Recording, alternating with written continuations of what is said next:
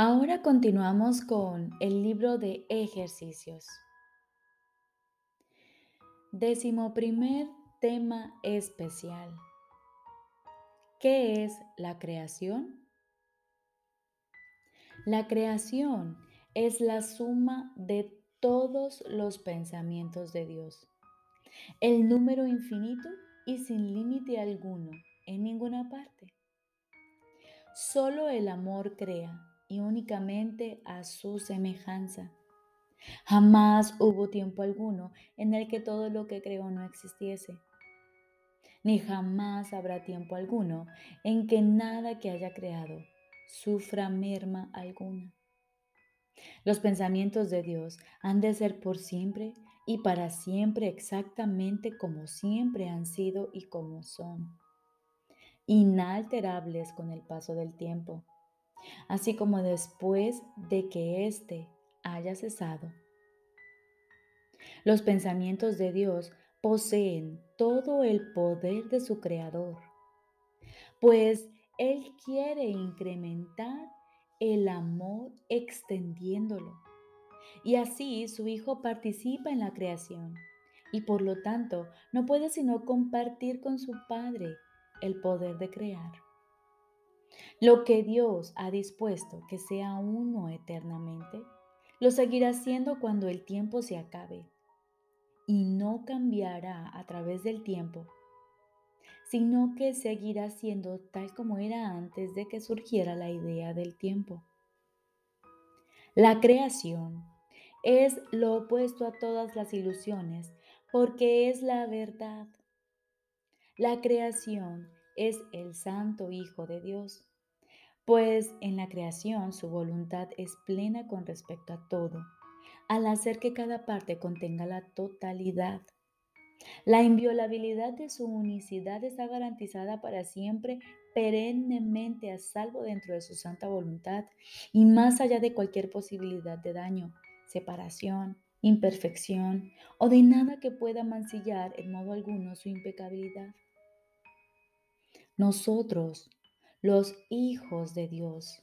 Somos la creación. Parecemos estar separados y no ser conscientes de nuestra eterna unidad con Él.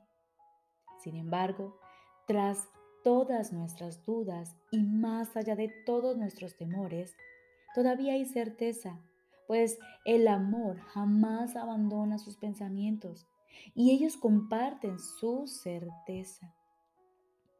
El recuerdo de Dios se encuentra en nuestras mentes santas, que son conscientes de su unicidad y de su unión con su Creador. Que nuestra función sea únicamente permitir el retorno, el retorno de este recuerdo y que su voluntad se haga en la tierra, así como se nos restituya nuestra cordura y ser solamente tal como Dios nos creó. Nuestro Padre nos llama. Oímos su voz y perdonamos a la creación en su nombre, en nombre de su Creador, la santidad misma, cuya santidad su creación comparte con Él, cuya santidad sigue siendo todavía parte de nosotros.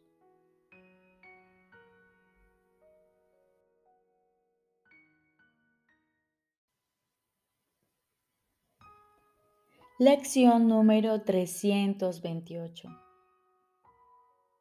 Elijo estar en segundo lugar para obtener el primero. Elijo estar en segundo lugar para obtener el primero. Lo que parece ser el segundo lugar es en realidad el primero, pues percibimos todo al revés hasta que decidimos escuchar la voz que habla por Dios. Nos parece que solo podemos alcanzar autonomía si nos esforzamos por estar separados y que la manera de salvarnos es aislándonos del resto de la creación de Dios. No obstante, lo único que podemos derivar de ello es enfermedades, sufrimientos, pérdidas y muerte. Esto no es lo que nuestro Padre dispone para nosotros, y no existe otra voluntad que la suya. Unirnos a su voluntad es encontrar la nuestra. Y puesto que nuestra voluntad es la suya, es a Él a quien debemos acudir para reconocer nuestra voluntad. No hay otra voluntad que la tuya. Y me alegro de que nada que pueda imaginarme contradiga lo que tú quieres que yo sea. Tu voluntad es que yo me encuentre completamente a salvo y eternamente en paz. Y comparto gustosamente contigo, Padre mío, esa voluntad que tú me otorgaste como parte de mí. Y aceptando la voluntad de nuestro Padre,